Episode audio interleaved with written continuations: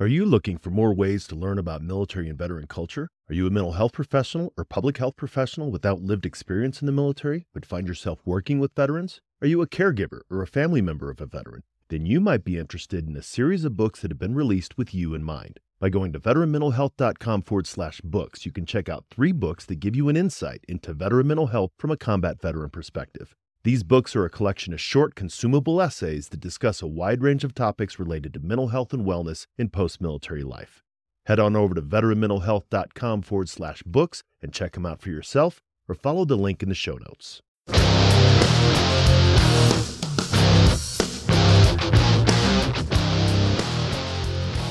Welcome to the Change Your POV podcast. You're listening to Headspace and Timing, a show dedicated to breaking down the stereotypes of veteran mental health. I'm your host, Dwayne France. Let's get ready to make sure that your headspace and timing set correctly.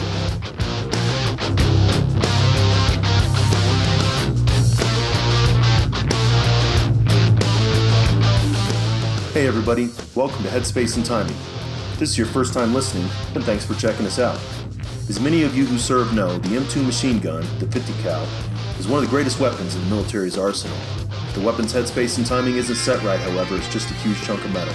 Veterans can be rendered inoperable if their headspace and timing's not set correctly either. That's my mission here to raise awareness about veteran mental health and reduce the stigma against seeking support. Each week, we'll talk about different aspects of veteran mental health and interview mental health professionals that are working with veterans, service members, and their families around the country.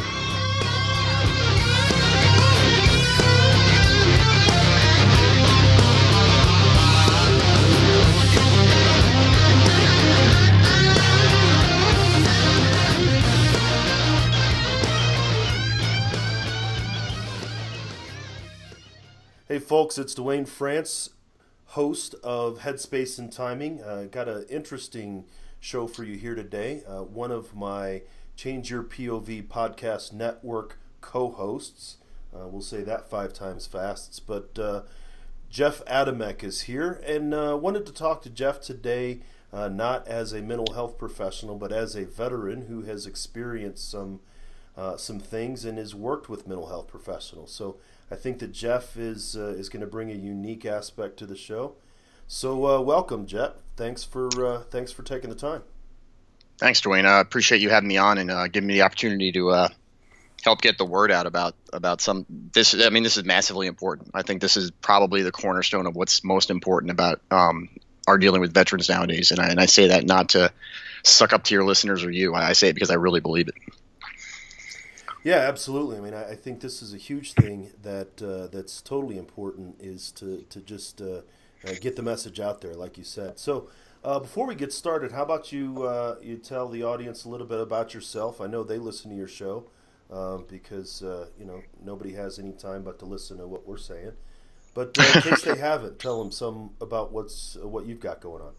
My name's Jeff Adamick. I am 39 years old. I live in North Carolina. I served 18 years in the United States military, joining when I was 17. And in those seven, in those 18 years, I went from being just a high school student to being a airborne medic to being a ranger medic to being a Green Beret to being a Green Beret with PTSD and then being a former Green Beret, medically re- uh, retired, partially because PTSD and coming into the workforce. Oh, so that's a lot of different stuff. Um, well, I really want to put forth the, the uh, statement of I became a Green Beret with PTSD because I think that the, there's a problem with people admitting that they have it, and I make it I make sure I say it as much as possible to people so that there's no stigma associated with it anymore. That's that's why I say that. so, uh, excuse me. Mm-hmm. So a lot of different times uh, through your career, you, you say you became a um, a Green Beret with PTSD. Uh, is and again, not getting into specifics, but is there a certain point where you realize something had changed? Uh, th- that I realized something changed, yes, but I am made. I was made aware later on um, from my wife, and that there was change slowly happening over time. Uh, I believe that there's experience you have where you suffer with symptoms of PTSD, but maybe not clinical PTSD and this is all speculation on my part. This is not. This is Jeff Adamick's opinion, and uh, he had a TBI, so we, we can all go with that. Um, but I think that it came to a head when there when I couldn't come to grips with things that were outside of my control anymore. Does that make sense? Yeah, uh, absolutely. When I knew that, when I knew when I knew I was going back to Afghanistan, when I knew or Iraq, when I knew there was another deployment and I had something to look forward to, I was able to, you know, cover up the symptoms that I was having that a lot of guys have all the time that weren't going away in the normal couple weeks after you get back from from combat. You know, after 10 years, you start to realize, you start to think that this is just the way life is. Right. Until it's no longer possible for you to live a quality of life because it's all that's happening to you. Okay, do you think that there was a, a time from before? I mean, can you clearly delineate it where uh, there was a time maybe before the deployments um, where you were one way, and then after a period of time looking back, and you can see a shift? Yeah, there was there was definitely a moment where coming back home and not getting back to uh, I guess a baseline of normality of the the kind of calm, easy, laid back guy that I used to be. It was not going back to normal as often as time went on. Uh, it, I was irritable more often. Um, never got violent, so um, never got to the point where I was being violent or anything like that with anybody. But the depression of being home, wanting to be back over there and not home. How could you not want to be home? You know, when your wife and kids are there, you spend all your time over there wanting to get home to your wife and kids. You get back, and the second you step back foot on American soil, you're like, I got to get out of here and get back overseas. Yeah, that's what I tell veterans uh, that I work with all the time. It's like the beginning of apocalypse now. Uh, when Martin Sheen says that, you know, when I was there, I wanted to be here. Uh, but when I was uh, when I was home, all I could think about was getting back in the jungle. Uh, and this is something that uh, time out of mind um, that veterans have had to deal with. Right, and and with the with the misunderstanding and the misconceptions that I think PTSD, even still now, with people getting to the point where they're starting to understand it, with the misconceptions of that, it becomes such a scary thought to a person who is supposed to use their their brain and their their focus and their attention to detail on a day-to-day basis as a not just an NCO but a special operations NCO in a strategic role for the military and very uh, you know very you don't have anyone to back up. It's your everything you do is on you. You start to have doubts as to whether or not you're okay. But then you quickly don't want to face those facts. And that that I think ends up leading to worse things because you don't understand the actual process that's happening causing PTSD because it's been drilled down our throat from General Patton on that this is something that only happens to cowards and weaklings. And so it's it's just there's and I'm guilty of when I was a younger guy and I'm just as guilty of being one of those guys that thought PTSD was something that only happened to cowards. And it changes real quick when you start to have it and you know you're not a coward. You're not you're not afraid. The symptoms you have, the feelings you have are not fear. But it I think it looks like fear to other people. Sure. I mean, and I think that's uh, just showing that uh, is a challenge. Now, something specific for you, Jeff, and I'm interested. Um, did you have deployments uh, while you were not in special forces? Did you, when you were uh, a ranger medic, um, did you deploy, or did you go to selection and then de- all your deployments were after? I was in. I had been to selection. I was in phase one, which is the SUT phase or the SF version of Ranger School when 9 11 happened. So my very first combat deployment was the invasion of Iraq. Okay, yeah. And, and that's something that I've seen, and, and, and I know you and I have talked about it, but uh, the majority of my uh, career was spent in uh, light infantry support, but I finished out in 10th Group uh, in, uh, for the last two and a half years. Um, but uh, special forces soldiers are selected for a certain level of resilience. That's what selection does. Um, is is not weed out. It's a very difficult school. It's challenging. I get all that, but but you're selected because you have a certain level of physical, mental, emotional resilience, uh, and then you are uh, then that is developed to an even greater degree. Um, and so, what I've seen, not being a Green Beret myself, um, is that that some of the aspect of being a Green Beret is either that natural or that inclination to be trained for resilience and kind of resisting some of this stuff. Would you agree? I'd absolutely agree. I, I and those who have not been through selection or, or listeners who are not even in the military, you have to understand that selection is far more than just taking someone and pushing them to the physical limits. Um, they're testing you out there with psychology tests, making sure that you're able to stay focused and do everything. Are you there? I am. Yes. Okay. I, do, I, I, had that. Whatever you had, I just had that, that, that dropout sound. Okay. Anyway, so you go. You, they're not just testing you for physical ability. They're testing you for drive, will, intelligence, psychological stability, psychological testing to see what kind of a personality you have. You, I mean, you can see these things in the tests they give you and the stuff that they're doing. It's all meant to mix together. They have psychologists that work out at selection that their job is to decide whether or not somebody is fit. And it's not fit because they're not you know mentally capable. It's a certain type of mentality and a certain type of you know personality that they're looking for. And it's someone who naturally critically thinks but naturally is intelligent. Someone who can follow orders and be a good soldier but also wants to think outside the box. And that's the best way i could put it because i'm not a psychologist. I didn't work behind those little double glass doors making decisions on people. But i did see guys that completely had me convinced that they had every right to be there either quit on day one of team week or not get selected at all at the end for some unknown reason and that unknown reason had to have come from one of those psych- psychological reasons or something that you know was transparent to the rest of us. Sure, and, that's something that again, and that goes into uh, resilience as an internal, um, I guess, uh, value or ability. Um, some people have it innately; it can be learned, it can be taught. Um, but but that's really on the psychological sense. That's what selection is. Um, is that's a separator.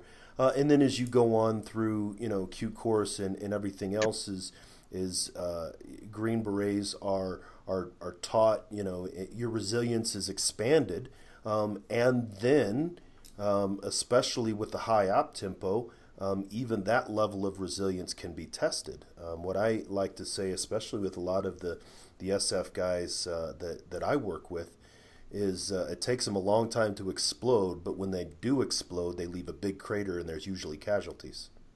Right, because they've been holding it. They've been holding in the, the micro the micro explosions for so long that you can only build up so much energy, and when it come when it finally comes out, it's like a person who's dealing with death that hasn't gotten to the you know the acceptance stage, and they they're holding it, holding it out, and then they finally have this big breakdown, and it's, they're sobbing, and it's months or years after the person died, but now they they deal with it.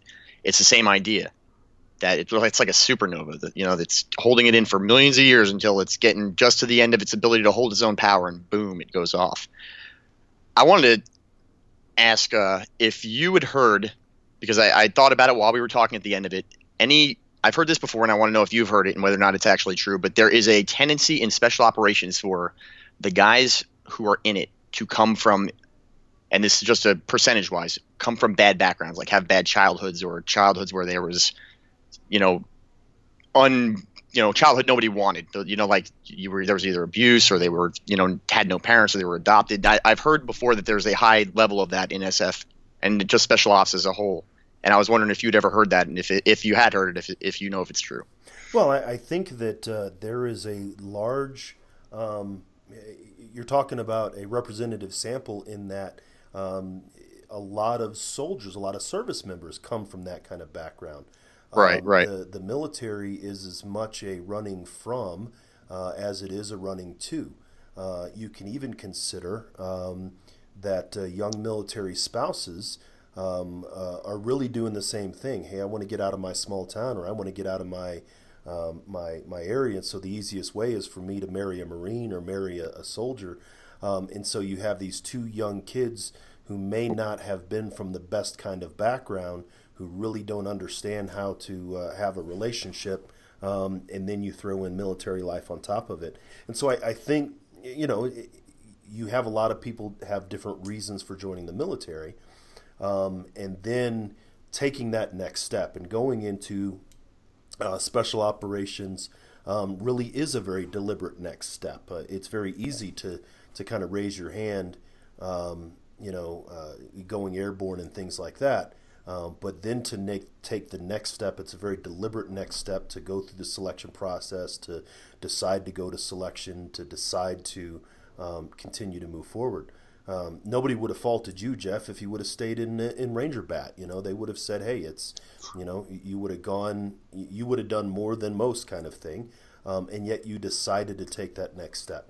And, and so I don't know if there's anything inherently psychological in which um, you know those trying to, to outpace the past or or or prove uh, anything like that.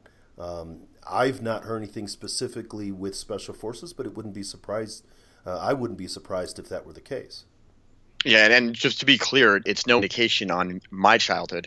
It was just something I heard and I was wondering because I had a theory that you're either somebody who is naturally just driven to be great or you're somebody that's trying to prove something to, to, to the universe or, or some unknown thing to be guys like us who are constantly looking for some other challenge and are never satisfied with what we get you know and that's that's a, that's a good thing. I, I i don't think that's a character flaw. I think having a drive to excel all the time is great as long as it's tempered with an appreciation of humanity and common sense and not being a megalomaniac. Because if you if you put both of those together, then you come up with guys like Hitler or, or Stalin, and, and that that's dangerous. But when you temper it with a person who's truly a good person who just has a drive to excel for their own benefit or for the benefit of something bigger than themselves, that is where I think most of the world's the world's special forces come from, and even the world's militaries that are volunteer. Every single person that joins the, the army joins because they want to be there or because they think they don't have another another choice. But when you get in, the next time you enlist, if you ever stay in longer than your first term, you're doing that because you want to be there, not because you feel like you have to. So there are guys who join because they have to and then they stay. And I think those guys have developed into that mentality through the military's process of teaching you how to be a, an adult, a, you know, a productive adult. Well, but I think that, that, so I don't think anyone there's a lot of people that get in, you know, and they're like, oh, this person just got in because he didn't want to he wanted to get away from his life. After four years, if he wasn't happy with his life, he's not going to be happy with the army because the army's not easy. It's it's a challenge to be in.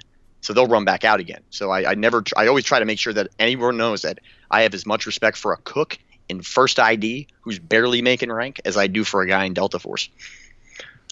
Well, and, and I think something that you said um, is is very critical. It's at the point of which someone uh, is comfortable with what they're doing. I mean, and this is something that you and I haven't talked about, but uh, uh, there were certain paths in my career um, that I, I, very much could have made a, a different decision. Uh, this is not SOF envy, uh, all that, although that exists. But when I was in the 82nd, uh, I was a squad leader. My team leader, uh, Dale, he and I, um, he had uh, that was when the star was still in the Q course, um, and so he passed selection, uh, but had a little bit of challenge um, in the star, and so he went back to the line for a little bit until his Q came back again. And uh, Dale and I, um, again, squad leader, team leader, um, you know, he was saying, "Hey, why don't you why don't you try out for selection? Why don't you do this?" And and I was very content with what I was doing as far as uh, being a leader and, and, and, a teacher and a non-commissioned officer. Um, I was. It, it, wasn't that I didn't want to excel. It was that was a different path. Um, than uh, that ultimately I decided. You know, I considered it um, and and then decided, you know what? No, I'm I'm okay with where I'm at, um, and uh, this career field, so to speak, needs leaders uh, and stuff too. So I think that's something that you hit on was it, it's something that either I, I, I, want to excel or maybe I'm not comfortable where I'm at. Again, you you knew guys in uh, you know as Rangers, they were perfectly happy, um, you know, being in Ranger Bat that that had you know, maybe there was a thought about going to selection, but uh, they preferred to be a ranger kind of thing. I, I, know guys I was in ranger bat with that never left and are one of the I have more respect for than some some people that are my heroes. You know what I mean? Like they, yeah. they, they stayed there and they did great, wonderful things. And I have no guys that stayed in the 82nd that never left there that fall into the same category, and that's why I really believe it. And they go out of their way in in in, in selection when you're letting people go for non you know non quitting or for any reason, they tell them that this isn't a, this isn't a hit on your person and your ability to do anything. What we do is very very isolated to a small portion of this of the world, mentally and physically what you can do, and so it's not for everyone. And I agree with you. I think that had you gone, knowing yourself that you're, oh, I'll do it. It's a good idea. If that would have, you'd have been t- day two, t- day two of team week. You would have been like, screw this. You know, I mean, and not, uh, that doesn't make that no, doesn't make yeah, you weak. It and, just, and, it just means know. that you, you have to almost can't. I can't go back right to what I, mean, I was doing before. And that goes, and there are a lot of people. I would imagine that in in.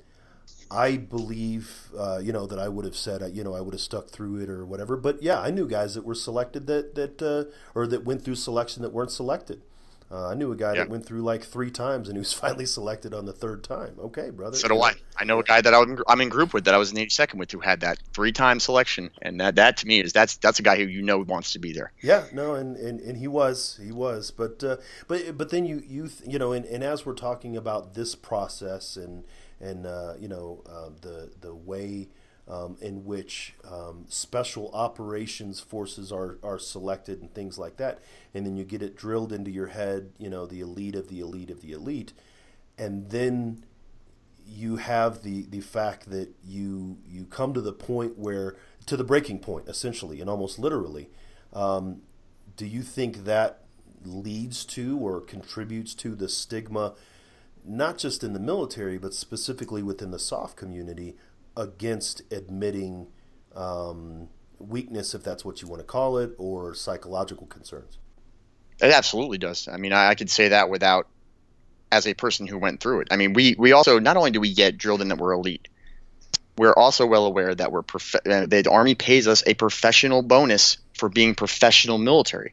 You know, the pro the pro pays that come in there is for you know only drill sergeants, recruiters, and SF guys get that pay and it's considered a profession, a, 100% profession. So you get that, and then what comes with that is this constant reminder that you are an example to everyone else of what it is to be a professional soldier. And on top of that, the best, you know, the top of the professional soldiers by being, you know, special operations.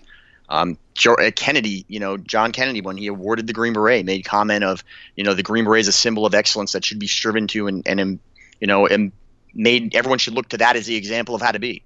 So when you have that, you know, we everyone who's got kids understands that when you tell your kid not to do something that you've done, it's not because you're being a hypocrite. It's because you're setting an example to them of what's right and wrong. Regardless of what I've done wrong, you're supposed to be better than me. So mm-hmm. do that. Now you apply that to an to, to, to having signs and symptoms of PTSD and resiliency and, and instilling confidence in your your brothers left and right of you and the people below you that you're okay to get the job done when you want to do it. And it starts to become a problem not an asset at, at some point. You know the things that make us who we are that are great eventually lead to what we're talking about with guys really you know holding it in too long and and then it you know becomes a massive issue Right, and that's something that uh, that even again, as I witnessed in the last uh, two and a half years that I spent with Tenth Group, um, is that it was almost like Russian nesting dolls. You know, it's it was uh, um, within our compound, within our ring of hills. Um, we really didn't give a crap about what was going on on main post on Carson. It was a totally different world. Um, right. You know, whereas uh, even uh, on a military basis, we're not really concerned about what's going off post because you know our backs are to the fence here at Carson, our, our Carson, uh, our backs were to the hills, uh, and, and, even as far down as within the battalions, within the team rooms, everybody was focused inwards, and and not in a, a negative way of, of trying to um, trying to cover up, um, but but just trying to maintain a certain level of uh, of image, um, if not the the expected level of professionalism.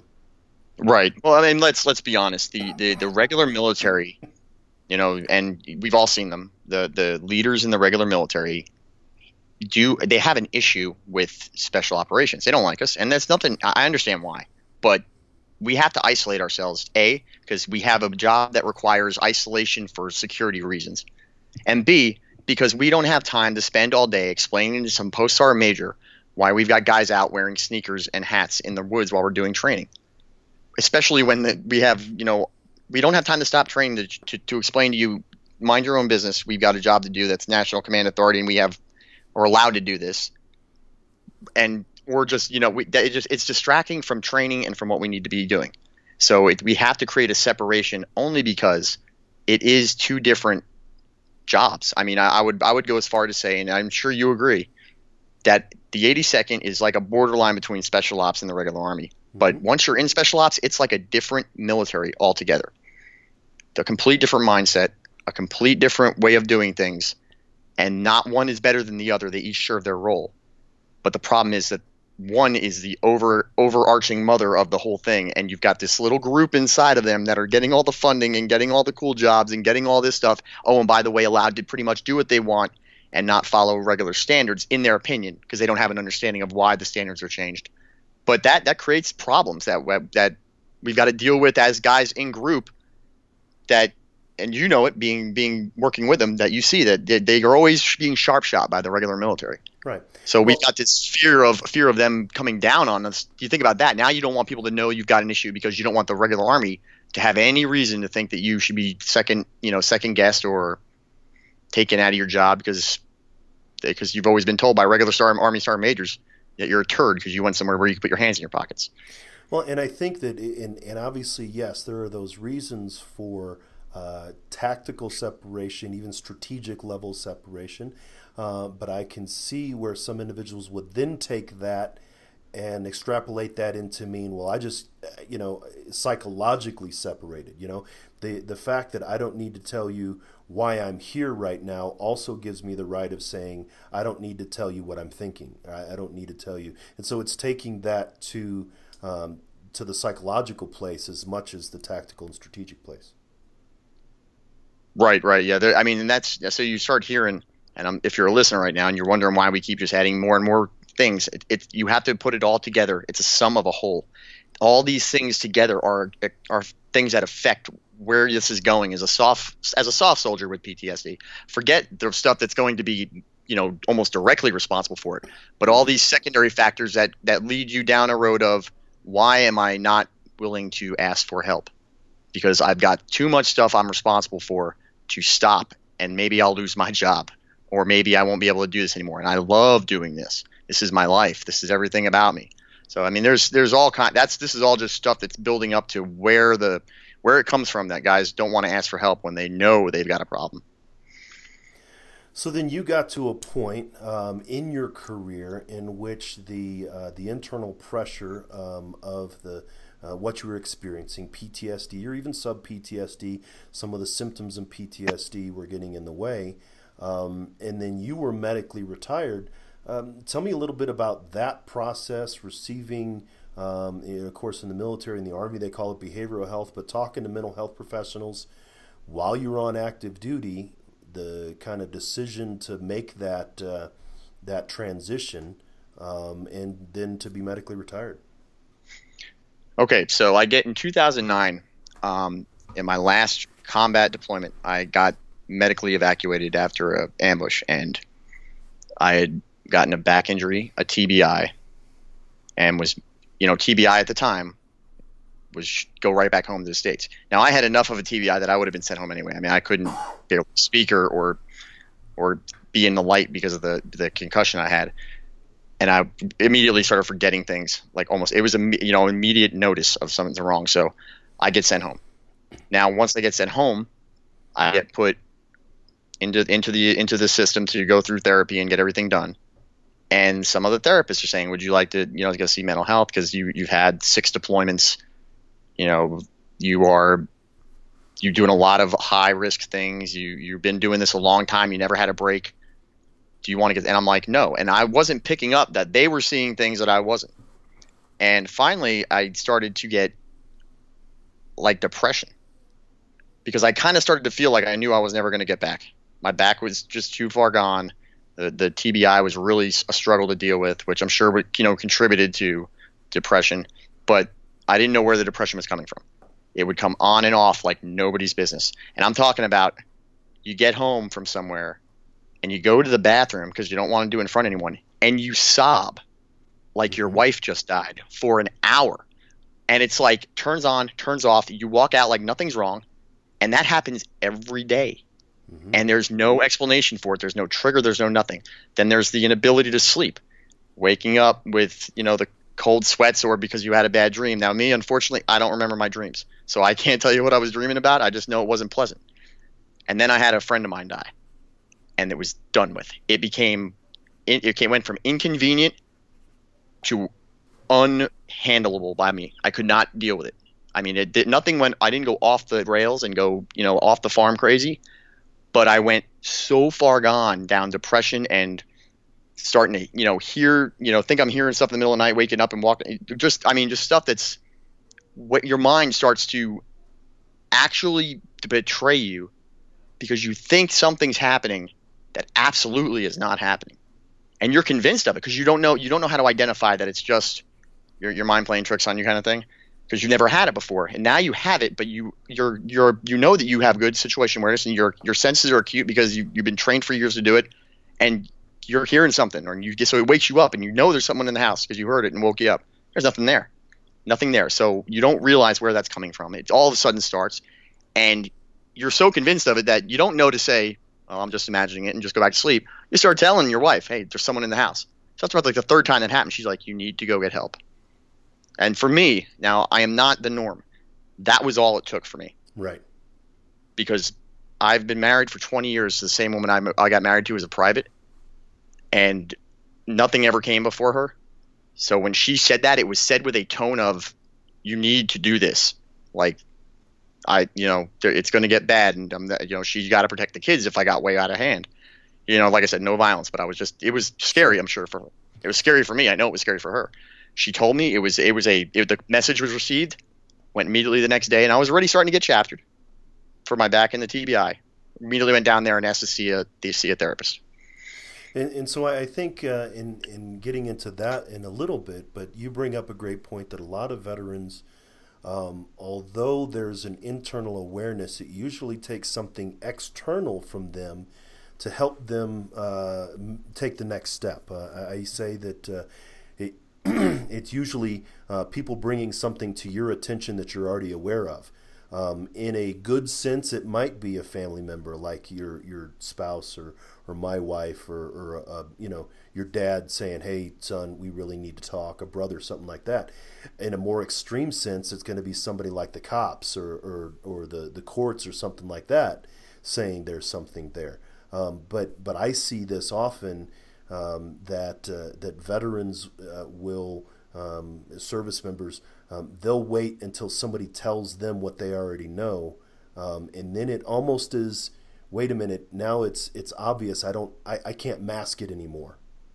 Exactly, exactly, and I think it has to come from someone you totally trust, someone that you know would never tell you something other than the truth, uh, and that and that's part of my thing. Not to get offhand, but it's on us sometimes to help our brothers and sisters by mm-hmm. being honest with them and not help them hide something that's wrong because they need to hear it from someone they trust because I'm telling you they're not going to admit that they have an issue until someone else lets them know that what they think may not be real is real, really happening. You really have PTSD.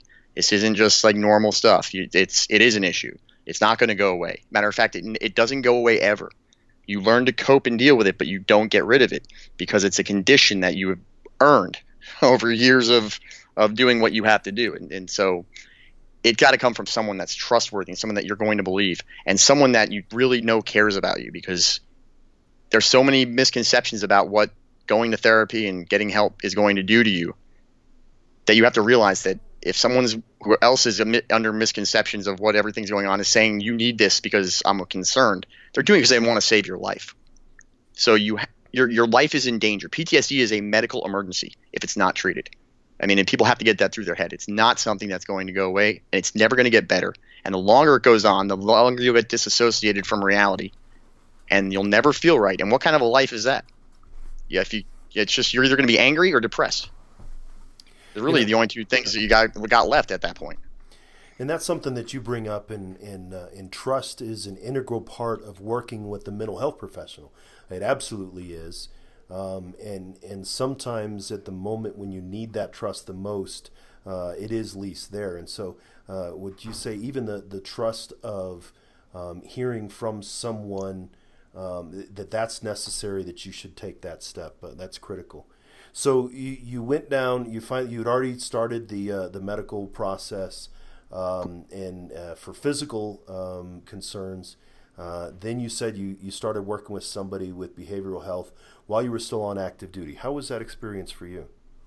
All right. So, and now here here's where it's going to lead into my recovery journey, or not recovery, but my handling of it. I'm getting ready to go go down to Madigan, or not Madigan, to Womack on Fort Bragg, and everyone that's ever been on Fort Bragg knows the sixth floor. The sixth floor is where behavioral health is in Womack. I know I'm going to the sixth floor to talk to this person, so I do not go in uniform. Mm-hmm. Why? Because I am ashamed of the fact that I'd be having my tab on, my green beret on, walking into the sixth floor. So I go up there with civilian clothes on. Now, yes, I could argue all day and lie to you and say I went in civilian clothes because I like to wear civilian clothes and not uniform, and it wouldn't be a lie. But for this, it would be a lie. I purposely changed at at work into civilian clothes to go to to see them. So, point that that's comes that comes very important later on. I get up there and I go through the you know process, and they they assign me somebody and they they note because they're they're very good at this. They see it all the time. They're like, we're going to have you go to one of the regular cl- clinics, and there'll be a person there you can you'll be meeting with daily, because they can already see I'm uncomfortable being on the sixth floor, Mhm. and that's fine. I go down there and I I walk in to that therapy session with my very first therapist, and is a very very nice lady. She's older.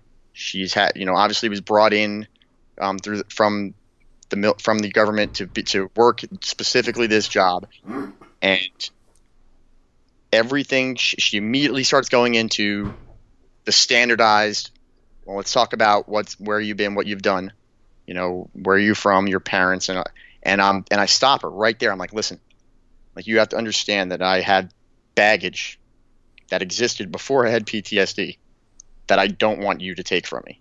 I need that baggage to be the person I am. I just need you to get me back to the person I was when I became a Green Beret. I just I don't need anything else taken away. So don't ask me about my childhood. And it, I was confrontational with her and didn't know why. It was the first person that I was like belligerent with about this thing. You know, everyone else I was kind of keeping it quiet. Even my wife, I was conciliate. Uh, you know, she told me something. I was just like, all right, I'll do it.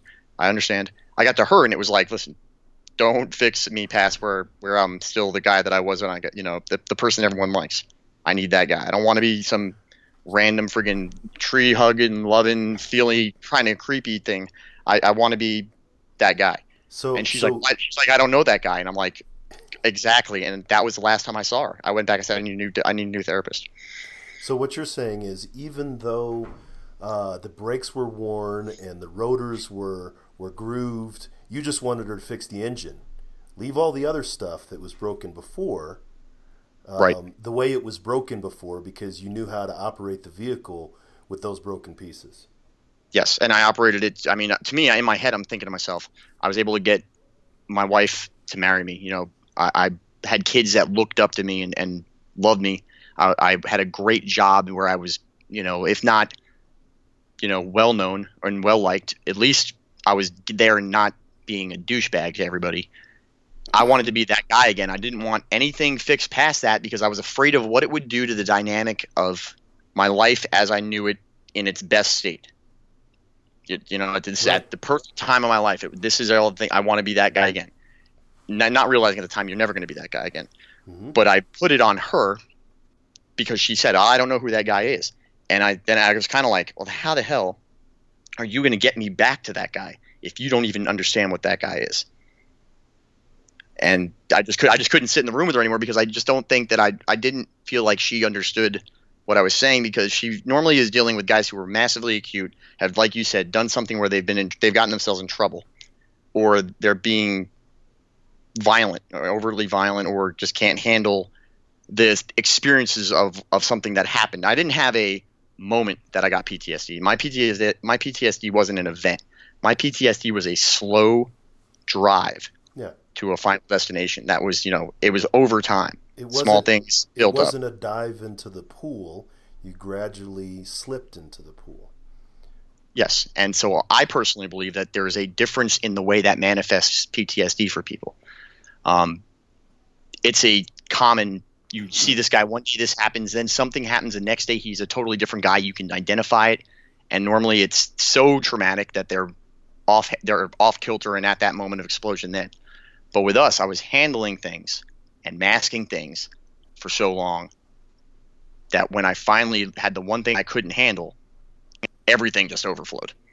But it didn't overflow to the explosion point. It just was like filling a glass up with a slow trickle of water, and now it's just flowing over the top and it's covering the whole glass, Right. and everything's wet. But it's not spilling all over the place. It's just it's just building up everywhere around you.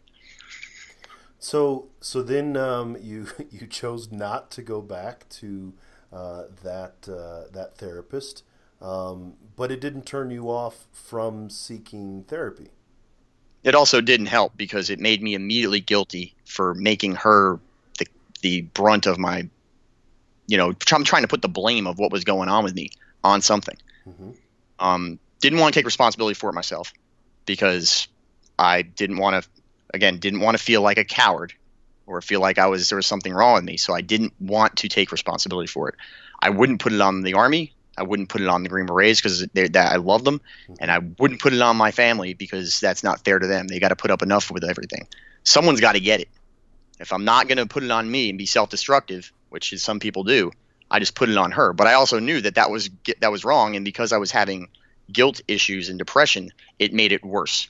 So my first t- thought with talk with him wasn't me opening up and making it worse. It was me stepping into the blame blame somebody else, project my feelings somewhere else, and then immediately like, man, why did I do that to that poor woman?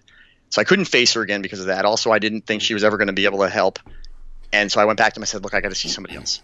Well, and, and seeing that's a, an interesting aspect of uh, of what we do as mental health professionals. A lot of it is to um, be able to absorb a lot of that. You know, it, it puts me in mind um, of um, the difference between a casualty notification officer and a casualty assistance officer.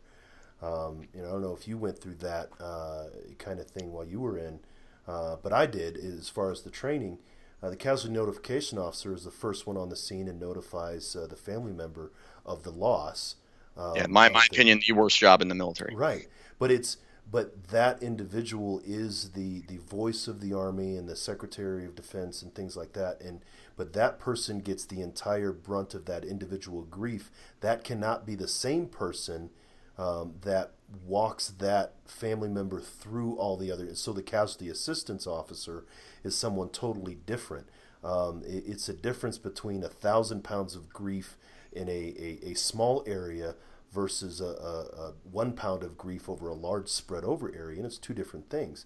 Um, and, and, so, and, and while you accurately recognize that's what I did with that particular therapist, um, that's what's good with with those of us, I, uh, those those individuals that are familiar working with veterans, that we kind of expect that um, that there is going to be this, um, you know, walking in and and, and unloading and you know, um, and, and, just kind of uh, being the target and, and mental health professionals are trained uh, to deal with that kind of stuff.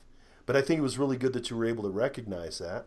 So you went back and, and you asked for somebody else. Right. And so the next time they did not give me the opportunity to go to one of the satellite uh, clinics. They just said, well, we'll have you meet here with Major so and so, whoever this guy was, who was a in the he was a doctor. He was part of the medical corps. He was a psych, psychologist, psychiatrist. Let me rephrase. He's a, he she, she was a psychologist. He was a psychiatrist. He talked to me, and he was everything that SF guys don't like about the army. Wouldn't talk to me until I came in uniform. When he talked to me, he said, he would there was things I would go start to open up to him about, and he would stop me and warn me that I needed to make sure I never told I didn't tell him anything that was illegal, which is I was like, what? And then he would just give me medicine and say, "I'll see you in a month."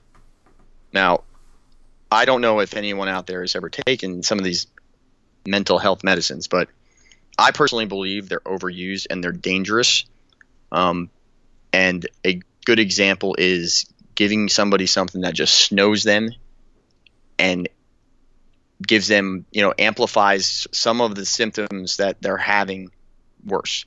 I, never in my life have I ever thought about suicide until an hour after day three of taking this certain medicine. It, it dawned on like out of nowhere. I mean, the thought just came to me and it passed as quick as it came. But I never took that medicine ever again because I had already read that that medicine had been contributing to people having these breaks where they were just going off and you know murder suiciding people.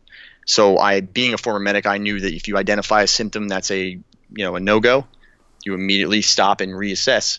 I went right back to him and he said, "Don't be don't be so dramatic." And when he said that to me, I said, "I want to I want to go off post." I was like, I'm like, and I and I almost kind of blew up at him. I was like, "Sir, you have no idea because you haven't asked me one question about what I what I do or where where I've been. You just keep telling me that I need to make sure I follow the rules and make sure I don't you know, I, I self-identify that I'm going to be violent. He didn't talk about anything that was bothering me. Only what he tried to do was try to find out how to prevent me from having the symptoms, and it was all based on make sure you don't get yourself in trouble. And I was just like, I, I, I had it with him. I mean, I went from feeling bad about being at her to wishing I had gotten his ass more. And there, that's I won't say what his name was, but I mean, this guy turned almost completely ruined it. I almost walked out and never went back, and who knows what would have happened. But when I walked out, there was a doctor in the in the hallway bringing in a, a guy for a non-self referral, and that's when you get brought there from the unit and made to go see mental health. And I, he used to be an SF. He used to work with the SF guys. He sees me and he sees I'm frustrated, and he asks me what's going on, and he immediately goes to a computer and puts in a referral for me to go off post. And he puts in a certain guy's name. He's like, "There's a guy I know," and that guy changed everything about my life at that point. So, and and I think this is uh, sometimes indicative of what uh, veterans think is going to happen, um, uh, either at the VA or, or, active duty service members. They they um, the assumption is they're going to get that stereotypical major that you're talking about, the psychiatrist that doesn't want to know anything and only wants to manage symptoms. Um, I, as a master's level mental health professional, don't. Uh, I, I, don't prescribe. We don't have prescription ability. Uh, but my um, uh, uh, the owner of our clinic here, um, he's a former chief of behavioral health, um, and he and I have talked about medications. They're good as far as they go in that they provide a calm, stable place for someone to actually learn the skills to be able to manage things on their own. Uh, Dr. Weber, um, who, who, I hope to have on a, an upcoming episode, uh, will tell you that he tends to take uh, soldiers and veterans off of medications rather than putting them on more medications um, because that's um, that's what's going to be best in the long term. But your experience with the second therapist, number one, your experience with the first therapist, lay down on the couch, tell me about your mother, let's talk about your childhood, you know, and the whole Sigmund Freud thing. Let's right. try to go deeper than than maybe the individual's ready to go deep. That's a stereotype that people have about therapists. Uh, and then uh, the second stereotype, or the second your second experience, is another stereotype that people have that would keep them from actually trying for that third time. So tell me a little bit about your third time um, with uh, with this one that you say he, he changed everything for you. Right. Um, there's something I forgot to mention um, that I just want to put it put out there. So between the first and second therapist, I started having these things where I'd wake up in the middle of the night with my heart pounding, and I, I feeling like I was going to die, mm-hmm. and that never happened before. Even when I was having the depression symptoms, it didn't happen, and I didn't know what was happening at all. I mean, it was it was there was fear there because I didn't know it was my it was a body reaction I was having, mm-hmm. and as you I know you you're already in your head uh, identifying that it was an anxiety attack, mm-hmm. and it was, and so I had these anxiety attacks that start and just get progressively worse as I'm going through this whole process, even though I already know that I am getting medically retired. It's it's it, my I'm not fighting to try to get back on a team and get back to the fight.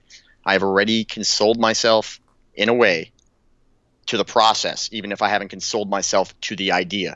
But the process is going to happen. There's and I've made the decision to take it instead of taking COAD which is continuation on active duty to my retirement date because right. I couldn't sit there and not go and see guys go and when I needed to move on with my life. And I was aware, I was aware of it, so I took it.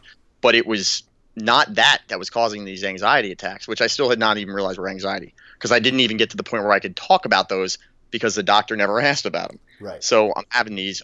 I go off post. I walk in to a strip mall off of Bragg Boulevard.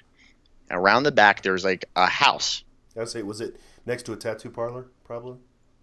Well, yeah, it's Bragg Boulevard. Everything's next to a tattoo parlor and a strip bar. And a strip so, bar. I mean, and a, you know, and a, uh, a, dry cleaner. So, so I get my I can get my uniform pressed, get a lap dance, get a new tattoo, and get my mind right, all in this in one strip mall. It, it seemed like heaven on earth to me. And, and see, and so, that's great because that that I mean, because I could do all that stuff in the late '90s except for talk to a therapist. So at least I'm glad they added uh, that that last one on top of there. So that's well. Cool. I mean, technically, at that time, you could have you were getting most of your therapy by getting the strip the strippers to talk yeah, to you. Right. So I mean, but you know, they were they were untrained behavioral health people, so um, they weren't effective, but they were there. So I walk into this guy's office, and immediately when I walk in, he comes out, and he's a older gentleman wearing wearing a sweater, and you know greets me with a smile, says that he's really happy to see me, says that he's really you know, happy there's a Green Beret there. And well, and I'm like, I'm he's like overly happy that I'm there. I'm like, I don't get what's going on with this guy. I walk into his office to sit down, and behind him on the wall is a Green Beret in a shadow case, a, a Yarborough knife in a in a display case, and then a photograph of him and Dick Meadows in Vietnam in 1969. And I'm like, and guys, Dick Meadows is, is like the man. He's one of the first Green Berets. He's, he's, he's there's a statue of him right outside. He, he's the guy. Yeah. So it's I'm like, photoshopped or anything. It's like no, this is it, it, this is his this is his commander of his SF team that he was an SF guy on.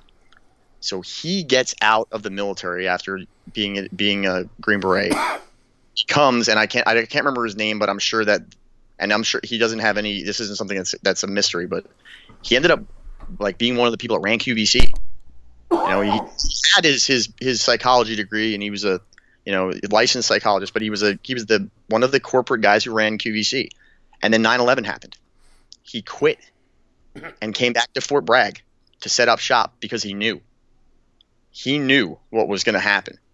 Right. So that, that this is something I learned later on. You know, you know how he he came back for a reason because he knew that he needed to do this because he already he knew he was a Green Beret in the, during Vietnam. He knew what our mindset was like. He knew how this was gonna. He knew also was able. He was one of the guys that was like me, was smart enough to realize things before they were bad, and able to learn. And, and now he's helping people. So he sits there in three sessions, three hour long sessions, nothing about my experiences, nothing about going to war, nothing about my PTSD or what I'm feeling. All it was was him telling me stories and me telling him stories about some of the heroes of SF and why SF's important and why we loved it and everything else like that. And finally, at the third session at the end, I'm like, um, Doc, what are we doing? I'm like, we uh, haven't spoken a bit about PTSD. And he goes, you have anxiety attacks, don't you? And I'm like, yes. He goes, how many were you having before you started talking to me? And I realized at that moment that the anxiety attacks had completely almost gone away. They were still happening, but they weren't happening every day. hmm And it was because he was building a level of trust, not in him and me, but just me trusting what's going on. I didn't go in there worrying about that I was going to have to talk about things I didn't want to talk about. I started worrying about that we weren't going to ever get to the things that I that I needed to talk about because he wasn't talking about them. And he also identified with me directly by letting me know all these stories about how he was just he was the same guy as the rest of us and now he's here. He understands what we're saying when we say the, th- the things we're saying. Immediately once i realized that he was there because he understood who i wanted to get back to being that was it. I had my moment. From that point forward i was able to shed so much baggage with this guy. Because then we started talking about things. That within six months he told me that i had everything i needed to not need care every week than every month. And now now I only I don't even go back. I haven't been back to see a a person in years uh, because I know how to re- how to manage and how to take care of the the different symptoms that I have. Uh, and he's also the one that explained to me what was really going on. Um, and if you don't mind, I'd like to you you we had that blog I put out about the cortisol thing. Once that that was a realization to me that that I think was I was almost angry at the military for not making sure everyone understood this. What is really actually physiologically happening during PTSD and what it really is, and how the military has a it, it's an enabler for what's happening with some of the things that it does. And, and you reference your blog. I'm I'm actually uh, I'm going to uh, put a link to the blog in the show notes as much because it is um, a, a part of your story. Uh, but there is, as you reference, and it, it is going to be, um, and not more complicated than anybody can understand. But there is a uh, physiological, a physical um, impact of repeated uh, exposure to trauma. Um, another guest that I'm going to have coming on, her name is. Uh, uh, Dr. Blair Kano. She is a, uh, a Navy veteran, but she's also a uh, psychologist and neurologist um, that can speak on the physical changes to the brain, the amygdala, the hippocampus, uh, the limbic system, um, how the, uh, um, the, the prefrontal lobe does not. Um, regulate the emotional centers of the brain because we don't want that to happen. We don't want to have the prefrontal lobe kick in right before we go out the door of the airplane to say this might not be something that's good for me we we want the prefrontal lobe to be disconnected. Um, right. So, funny, you mention, funny you mention her name because I reference her specifically in that in that article. Oh well, good. I'll I'll let her know that uh, uh, that uh, actually I, I talked to her a little earlier today. So. Um, I, I, read her study; it was pretty good. Yeah. So and and so there there is a lot of that, and I, I really appreciate the um, really you went through uh, sort of the three different uh, uh, types of, of, I guess, mental health professionals. But well, let me ask you this, Jeff, and, and, and I don't want to run this too long um, as far as this episode, and um, and as long as Eddie and Bennett will, will allow us to ride on their train, we'll definitely have opportunity to keep going. But do you personally believe that um, a veteran can only see a mental health professional who is a veteran? No, no, no, no. What you, you, see, we're all every single individual is different. Um, the point of my story, and that thank you for bringing it up because there is a point. The point is, is if you go to a therapist and they're just not what you need, you don't. It doesn't mean therapy is wrong. It just means that that person is not. You have to have trust. You have to have some kind of rapport with them. You've got to believe that they understand you, or believe that they're trying to. And if you have issue and there's a, there's a, there's a need to, to move on, p- please don't keep moving on until you find the right one because you will. You will find the right one. Apply your your ability to not quit. Apply the, the thing that keeps you kept you from telling anyone you had PTSD. Apply that to your to not quitting the process because the it's not going to get better on its own, and you will find someone that that gets you gets you that that feeling that you can trust them and that they're not judging you. I mean, and there's all kinds of things that go into it, as you know. It's, there's you know trust, the feeling of non-judgment, the feeling of safe, and all that all those therapeutic things that we don't want to hear about as Green Berets. We just want to hear just fix me. But we still need those. We're still human beings. We still have a way that our that, that the brain works and a way that we we transmit and process feelings that is similar because we're all the same species. So you need to keep pro you need to keep going. You need to drive on until you find the, the person that's going to help you or the person that you're going to be able to let help you, really. And I think that's uh, instructive even for uh, the audience of mental health professionals. You know, the, the hope is that I'll have uh, some colleagues that are interested in working with veterans that'll be listening to this um, to understand that, uh, that yeah, not every um, veteran is going to work uh, closely. We all know that, I, I, think, as mental health professionals, that, uh, that, that it has to be the therapeutic alliance, the bond between the therapist and the client – uh, is going to be the strongest thing, and that's a two way street. No, this is uh, this has been great, Jeff. I really appreciate the uh, the time um, to uh, to to kind of share your story, and and it does uh, take some courage. I know that uh, um, the the courage lies in um, the the reason for the courage is to want to help veterans um, know more and, and kind of get over this. but but it is still um, courageous enough to come out and say, yeah, you know, these are the issues. This is what I experienced, and and I've come out the other side. So uh, right. to wrap up, um, uh, I'd like to give you the opportunity to, uh, if anybody wants to find out more about what you're doing or, or any projects that you have, um, please uh, let them know. Uh, Twitter, Facebook, all that kind of stuff. Uh, yeah, uh, you can go on to onto Facebook and just search for Jeff Adamec, J E F F A D A MEC, and find my page on Facebook. If you want to go on to Twitter, uh, let me see if I make sure I say it absolutely correctly so I don't mess it up. My Twitter page for you to go to is, it's again, Jeff Adamec. It is uh, at capital J E F F capital A D A M E C. And you will see my face smiling with change your POV written underneath it. Go ahead and get on there and follow me. And I open up to the audience. Anyone that has any questions or concerns or even um, thinks that they may or may not need to be mentored or guided to, to know what the right answer is, I'm, I'm here for you guys. Uh, reach out to me because if, if, if guys like me can come to grips to get help that they need, you can do it too.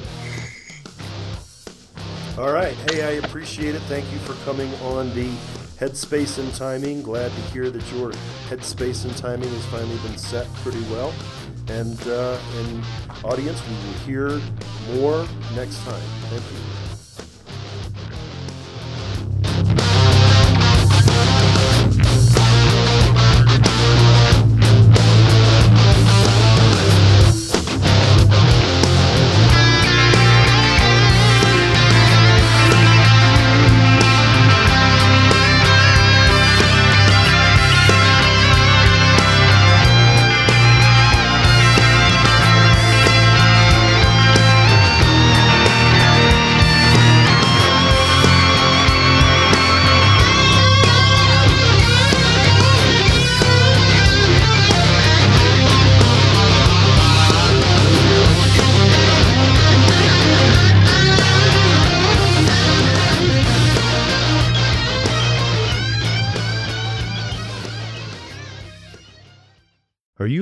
More ways to learn about military and veteran culture? Are you a mental health professional or public health professional without lived experience in the military, but find yourself working with veterans? Are you a caregiver or a family member of a veteran? Then you might be interested in a series of books that have been released with you in mind. By going to veteranmentalhealth.com forward slash books, you can check out three books that give you an insight into veteran mental health from a combat veteran perspective.